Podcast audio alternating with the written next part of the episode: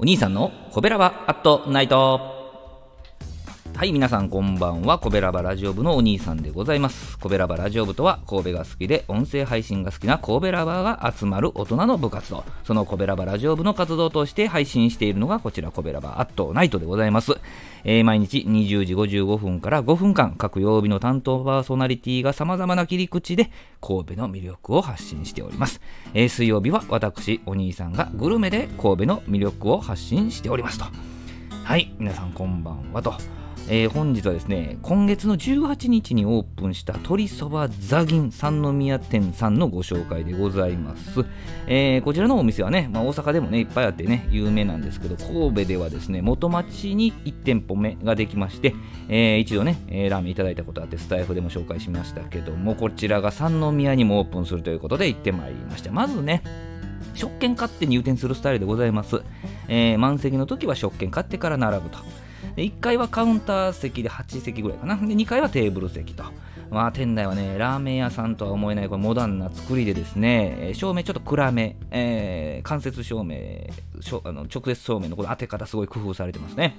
えー、ザギンさんといえばですね、あのポタージュスープのような鶏のスープにですね、長くスライスされたごぼうをね、素揚げしたものがトッピングされているこの鶏そばがメインのラーメンでですね、こちら三宮店オープン3日目やったかな、えー、私それを食べに行ったんですよね。えー、やっぱ美味しかったですね。まあ、ごぼうの素揚げもこれトッピング意味あるなと思いながら満足したんですけども、食券売り場にね、冷やかけというメニューがね、まあ、あのバツっていうの売り切れっていう状態であったんですよね。店員さんに伺ったらね、まだあの発売してないと。7月下旬ぐらいからね、この三宮店限定で、えー、提供されるということやったんでですね、冷やかけといえばうどん屋さんで見ますね、そのかけうどんの冷やバージョンですよね。えー、だしの効いたスープにコシのあるうどんみたいなね、これをラーメンで提供するかと。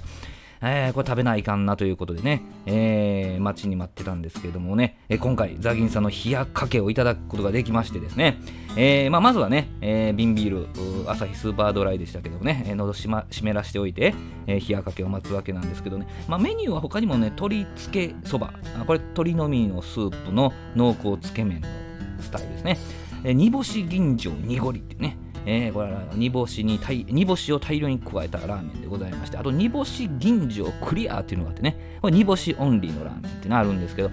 まあ、冷やかけはこの煮干し吟醸クリアに近いのかなとか思ってたんですけどね、まあ、想像してましたらね。来ましたね。シンプルなのに強烈なビジュアルの冷やかけが来ました、えー、うっすら表面にね油が浮いてたの。これオリーブオイルでしょうかねこれはね、えーまあ、あと刻んだ柚子の風味も立ち上がってくるわけでございましてね。麺は平打ち麺です。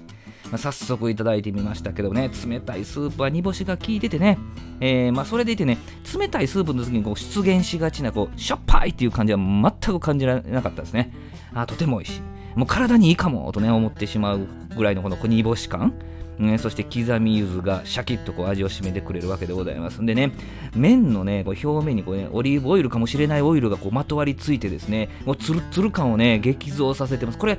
かなり工夫されてますね。考えられてますね。もちろんね、こうもちもちっとした麺はね、言うことなしでね、えー、いや、大盛りにして正解。ね。えー、途中でね、こうテーブルに置いてあるこの煮干しの粉末、胡椒ミックスっていうのが置いてあるので、これを入れて、味に変化をつけながら完食でございました。大満足でございましたね。